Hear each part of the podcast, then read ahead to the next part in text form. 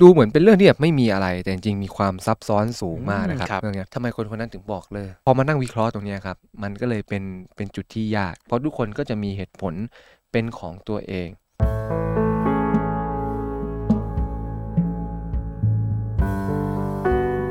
คุณกำลังฟังออจิตพอดแคสต์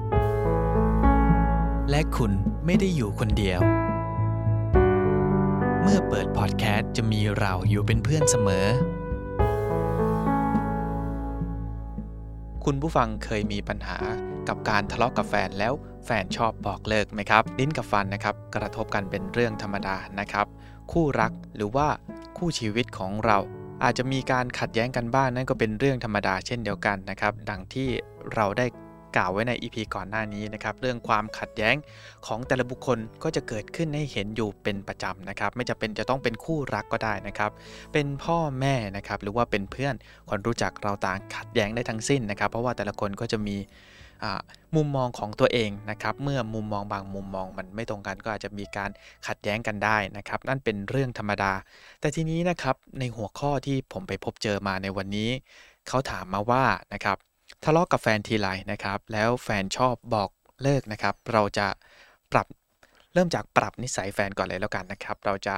ปรับให้เขา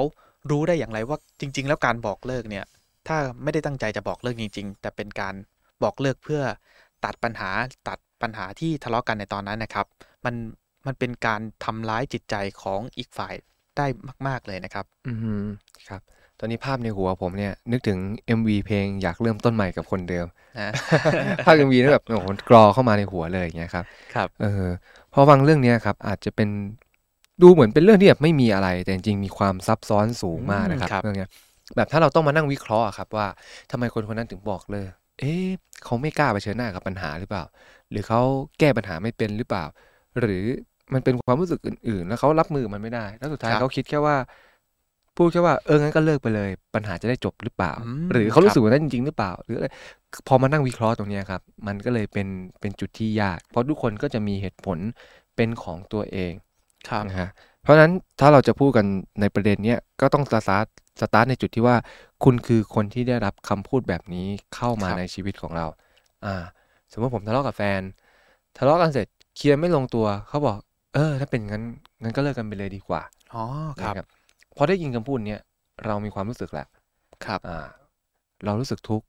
ก็ต้องกลับมาดูหน้าตาความทุกข์ของตัวเองว่าเราทุกข์เพราะอะไร แต่ขั้นแรกต้องยอมรับก่อนว่าเรารู้สึกยังไง ความรู้สึกแรก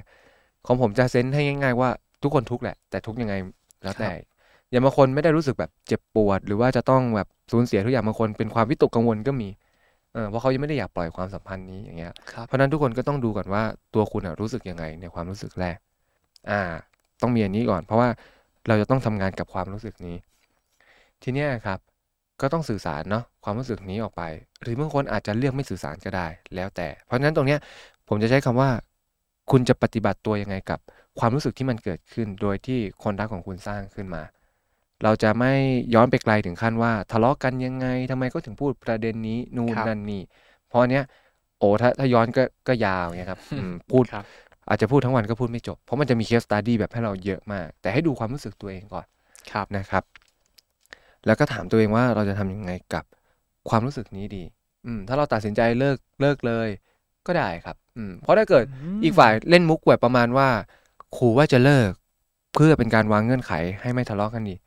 แล้วคุณรู้สึกว่านี่เป็นวิธีที่รับไม่ได้ งั้นคุณก็เลิกจริง ๆ ไปเลยมเพื่อครับที่จะทำให้เขารู้สึกเหมือนกันว่า เขาใช้วิธีนี้ไม่ได้ แล้วควรใช้วิธีอื่น ก็ได้ครับแบบแบบนั้นก็ได้ ก็จะกลับมาในคำพูดเดิมๆให้เราคุยกันว่า ก็ตัดสินใจยังไงก็ได้ครับ สิทธิ์ของเราแล้วก็รับผิดชอบกับทางเลือกของตัวเองก็เท่านั้นเอง เพราะฉะนั้นเนี่ยโจทย์ของคนที่ได้รับคำพูดนี้มาคือการรับมือและจัดการกับความรู้สึกที่เกิดขึ้นผ่านคำพูดนี้อืมอ่าครับถ้าคุณรู้สึกวิตกกังวล แต่ไม่อยากปล่อยความสัมพันธ์ ก็ต้องมาแก้อีกทีว่าจะแก้กันอะไรยังไง ส่วนจะแก้แบบไหนก็ต้องไปศึกษาดูครับว่า อันนี้แหละเป็นจุดที่ต้องดูจริงๆ แล้วว่าปัญหามันเกิดขึ้นได้ยังไง และทะเลาะอะไรกัน แล้วก็ทำไมก็ถึงบอกเลิก ผมไม่อยากใช้คำว่า คนที่พูดว่าเลิกกันเถอะ ในวันที่ทะเลาะกันเป็นคนที่แบบไม่กล้าเผชิญหน้ากับปัญหาหรือตัดปัญหา เพราะทุกคนไม่ใช่คนแบบนั้นมอย่างที่ครับอกทุกคนมีเหตุผลของตัวเอง คุณจะต้องไปศึกษาเองว่าคู่รักของคุณมีเหตุผลอะไรผ่านการสื่อสารของคุณทั้งสองคนครับ และจากประสบการณ์ผมก็ค้นพบว่า มันมีคนที่รู้สึกแบบนั้นจริงๆอะครับ คนที่รู้สึกว่าเวลาเจอปัญหาให้ไรแล้วก็ไม่อยากเผชิญหน้ากับปัญหา แล้วก็รู้สึกอยากเลิกแบบอยากเลิกจริง ๆ แต่ก็ยังกลับมาหาคนรักคนเดิม ตอนนั้นก็รู้สึกอยากเลิกจริงๆก็เลยเลิกอ๋อครับแต่พอเลิกไปแล้วรับผิดชอบกับความรู้สึกที่ตามมาไม่ได้ รับผิดชอบกับสิ่งที่สูญเสียไปไม่ได้ ก็เลยกลับมานำสิ่งที่สูญเสียไปกลับคืนมาอ๋อครับมันก็จะมีคนประเภทนี้จริงๆ เพราะฉะนั้นตรงเนี้ยครับโดย in detail ก็ต้อง บอกไว้ว่าคุณผู้ฟังอาจจะต้องไปฝึกไปศึกษาเอาเองว่าคู่รักของคุณเป็นยังไง แต่สิ่งแรกที่คุณจะต้องให้ความสนใจและละเลยไม่ได้เลยก็คือความรู้สึกของตัวเองเมื่อคุณได้รับคำพูดนี้ ต้องมองและฟังเสียงมันให้ชัดว่า ใจคุณกำลังบอกกับคุณว่าอะไรเมื่ออีกฝ่ายบอกเลิกคุณ ไม่ครัว่าบเขาจะขู่ไม่ขู่ อันนั้นไม่รู้ไป explore เองไปสำรวจเอาเองว่าคู่รักคุณเป็นยังไง แต่ใจคุณเนี่ยคุณรับผิดชอบแล้วคุณสำรวจมันได้ เพราะมันอยู่ในตัวคุณตลอดเวลา ฟังเสียงตรงนี้ก่อน แล้วโจทย์ต่อมาคือคุณจะทำยังไงกับเสียงนี้ จะแก้ไหมจะปรับไหมจะบอกเลิกไหมหรือถ้าเขารู้สึกว่าเขากำลังเล่นแง่กับเรางั้นเราเล่นแง่กับไหมแล้วแต่อันนี้เป็นศิลปะครับครับ เป็นทางเลือกคุณทดลองได้ ก็มีถูกบ้างผิดบ้าง ก็ทดลองไปอะครับประสบการณ์ชีวิตจะได้เรียนรู้ว่าความรักมันเป็นยังไงเพราะผมก็ยังเบสออนหลักการเดิมว่าทุก ๆ ความสัมพันธ์ไม่ต้องคอมพลีทก็ได้อืมนี่คอารัจบจะเป็นความรักที่ไม่ใช่ อาจจะไม่ใช่ของขวัญ ที่งดงามในชีวิต แต่อาจจะเป็นบทเรียนที่มีคุณค่าสำหรับคุณมเพื่อทำให้ครับคุณพร้อมที่จะไปเจอโอกาสที่ได้เจอของขวัญชิ้นงามในอนาคตครับก็ได้อันนี้เราไม่อาจทราบได้ แต่ทีนี้เพื่อเพื่อความแฟร์ก็อาจจะพูดถึงคนที่ชอบใช้คำพูดแบบนี้บ่อยๆอะครับครับ ลองถามตัวเองดูสักครั้งอะครับ ว่าทำไมคุณถึงใช้คำพูดนี้อืมอืมครับบางคนแบบอย่างที่ผมบอกมองเป็นการวางเงื่อนไข มองว่าเป็นการประชดนู่นนั่นนี่ครับคำพูดนี้ไม่ว่าคุณจะพูดด้วยเหตุผลอะไรเงี้ยครับ มันทำให้อีกฝ่ายรู้สึกเจ็บเสมอ แต่อยู่ที่ว่าจะเจ็บแบบไหน จะทุกข์แบบไหน แต่มันเจ็บแน่นอนเนี่ยครับคล้ายๆ การนอกใจอะครับ ครับเป็นแบบไม่ได้ตั้งใจนอกใจเผลอเผลอเผลออ่า เหตุผลของคุณมีอะครับ แต่ครับฝ่ายเจ็บนะฮะอืมอืมครับเพราะฉะนั้นคำพูดเนี้ยมันเป็นคำพูดที่สร้างบาดแผลให้อีกฝ่ายเสมอ จะลึกจะหนัก จะตื้นจะบางแค่ไหนขึ้นอยู่กับคนฟังครับแต่แน่นอนมันเกิดบาดแผลอย่างเงี้ยครับ อืมเพราะฉะนั้น เวลาจะใช้คำพูดอะไร เราอาจจะต้องระมัดระวัง เพราะนี่ก็เป็นส่วนหนึ่งของการสื่อสารอืมครับเออหรือบางทีคุณอาจจะอึดอัด ไม่ชอบที่เขามาจี้เวลาเกิดปัญหาอย่างเงี้ยครับ คุณก็ต้องพูดถึงความรู้สึกข้างใน ไม่ใช่แปลงความรู้สึกข้างใน แล้วมาพูดเป็นคำพูดง่ายๆว่างั้นเลิกกันเถอะเพื่อตัดปัญหาอืมเพราะฉะนั้นคบในตัวคนที่จะพูดอะครับ ก็ต้องมา explore ต้องมาสำรวจความรู้สึกตัวเองว่า ช่วงเวลาที่คุณจะตัดสินใจพูดคำพูดนี้ออกไป คุณรู้สึกยังไง ถ้าครับคุณจับได้ว่าใจคุณรู้สึกอะไร ใจคุณมันส่งเสียงอะไรอยู่ จนคุณต้องไปพูดประโยคที่ว่างั้นเลิกกันเถอะออกไป ถ้าคุณจับได้ตัดเลิกกันเถอะออกไป แล้วพูดเสียงในใจตัวเองออกมา ให้อีกฝ่ายรับฟังดีกว่า ครับ อย่างน้อยถ้ามันจะเป็นความสัมพันธ์ที่พังและจบลง ข้อดีก็คือคุณได้จริงใจกับตัวเองและ มันยังจบเคลียร์ๆกันแบบที่ว่า ได้พูดความรู้สึกในใจ ดีกว่าพูดอะไรกำกวมแล้วก็ เอ๊ะ วันนั้นไม่น่าทำแบบนั้นเลย เอ๊ะ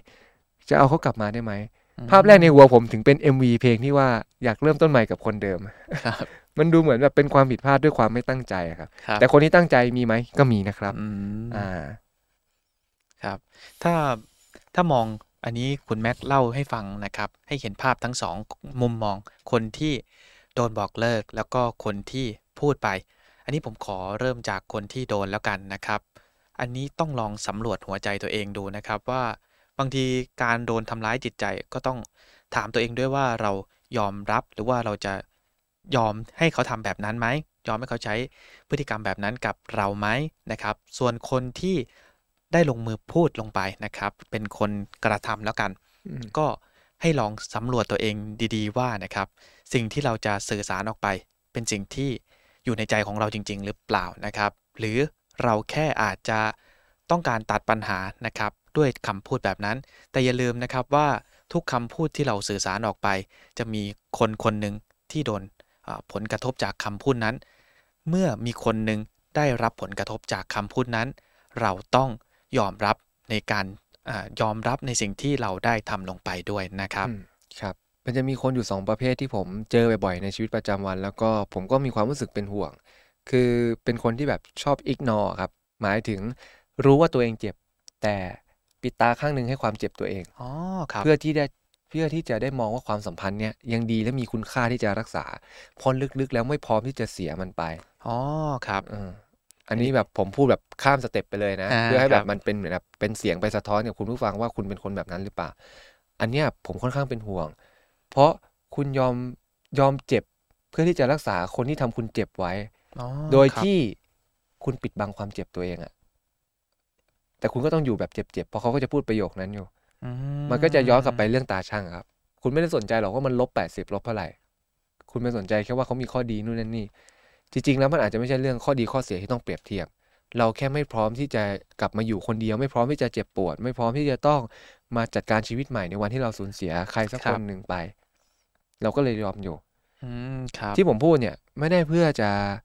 บอกว่า เฮ้ยกลับมาฟังความเจ็บตัวเองแล้วก็เลิกมันไปเลยไม่ใช่ครับอ่าครับประเด็นมันไม่ได้อยู่ที่ว่าคุณจะอยู่ต่อหรือคุณจะเลิก ประเด็นก็คือว่า คุณละเลยเสียงในใจตัวเองอะครับ อืม เพราะว่าถ้าเราไม่ละเลยแล้วเราอยู่ต่อมันมั่นคงนะครับ กับเสียงนั้น แต่พอละเลยปุ๊บ แล้วถ้าวันหนึ่งคุณอยากออกอะ มันไม่มีแรงไม่มีอะไรมาสนับสนุนคุณเลยนะครับในวันที่คุณจะก้าวออกไป มันจะมีแต่เสียงที่คอยฉุดลังให้คุณอยู่ต่อ เสียงของความกลัว เสียงของ ความไม่กล้าที่จะไปเผชิญหน้ากับชีวิตอีกรูปแบบหนึ่งที่สูญเสียเข้าไปอืทั้งๆที่มันครับมีอีกเสียงหนึ่งที่พอจะเป็น power หรือเป็นความมั่นคงให้คุณได้ เมื่อคุณเจ็บจนทนไม่ไหวแล้วก็เดินออก ครับ ไม่งั้นมันคุณจะเหลือแค่เวย์เดียวว่า เจ็บแค่ไหนก็ต้องทนเพื่ออยู่ให้ได้อืมและพยายามคทำรับให้มันดี สุดท้ายก็จะเป็นการกดดัน แล้วก็บีบรัดตัวเอง สุดท้ายก็จะเป็นความรักและความสัมพันธ์ที่อึดอัดแล้วก็เป็นทุกข์ใช่คนอีกรับประเภทหนึ่งก็คือ คนที่ ไม่คิดจะสนใจอะไรเลย แล้วก็มองแค่ว่าทำให้ปัญหามันจบจบไป ก็คือคนที่ชอบพูดแต่ว่า เลิกกันเถอะ เลิกกันเถอะเลิกกันเถอะ หรือบางคนก็เป็นแบบนี้แต่โดนถูกกระทำก็คิดแค่ว่า เออมันเกิดปัญหาก็อยู่เฉยๆเงียบๆเขาจะบอกเลิกก็เรื่องของเขาเราไม่เลิกสักอย่างสุดท้ายความสัมพันธ์ก็ยังอยู่ อืมครับ อยู่เพียงแค่ให้มีความสัมพันธ์ อยู่เพียงแค่ให้รู้ว่ามีแฟน หรือก็พูดพูดๆไปก็แค่ว่าให้ปัญหามันจบ พูดพูดๆไปจะได้ไม่ต้องมานั่ง คุยปัญหาจะได้ไม่ต้องมานั่งเคลียร์กันสองสามทุ่มยันตีสองตีสามคุยกันสองสามสี่ชั่วโมง อยู่บนเตียงนอน นั่งพูดถึงความรู้สึกนั่งดูอีกฝ่ายร้องไห้เช็ดน้ำตานู่นนั่นนี่ คือคุณเลือกที่จะแบบไม่ปลอบโยนความรู้สึกอีกฝ่าย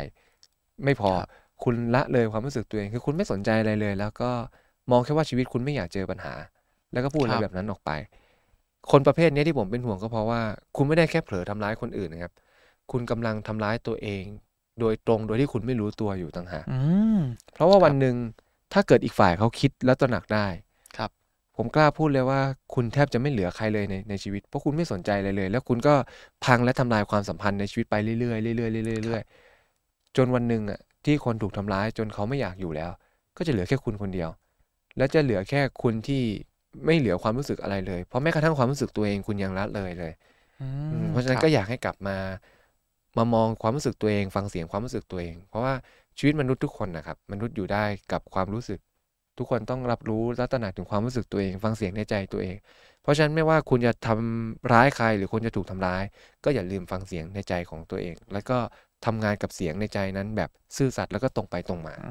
ครับ หลักๆก็จะเป็นเรื่องการฟังเสียงหัวใจของตัวเองนะครับ ไม่ว่าคุณนั้นจะเป็นในรูปแบบที่ยอมฝ่ายเดียว หรือคุณนั้นจะ ไม่ฟังฝ่ายเดียว แต่สุดท้ายสิ่งที่คุณจะต้องฟังก็คือเสียงหัวใจตัวเองนะครับ ผมอยากจะอธิบายก่อนนะครับว่าสิ่งที่เราพูดมานะครับ ก็จะเป็นเรื่องราวอาจจะไม่ได้เจาะลึกมากนะครับ เป็นแบบเบื้องต้นเท่านั้นเอง ถ้าเกิดว่าเพื่อนๆฟังแล้วรู้สึกไม่สบายใจ เราต้องขออภัยณที่นี้ด้วยนะครับ หรือถ้าเพื่อนๆรู้สึกว่าปัญหาที่อยู่ในใจฉันไม่ได้ดีขึ้นเลยนะครับ เราก็อยากแนะนำว่าจริง ๆ แล้วสิ่งที่เราพูดมาเป็นเพียงแค่เบื้องต้นเท่านั้นเอง ถ้าเกิดว่าเพื่อนๆ รู้สึกไม่สบายใจ หรือรู้สึกว่ามันไม่ได้ดีขึ้นนะครับ การพบผู้เชี่ยวชาญอาจจะเป็นทางเลือกที่ดีทางหนึ่งนะครับออจิตพอดแคสต์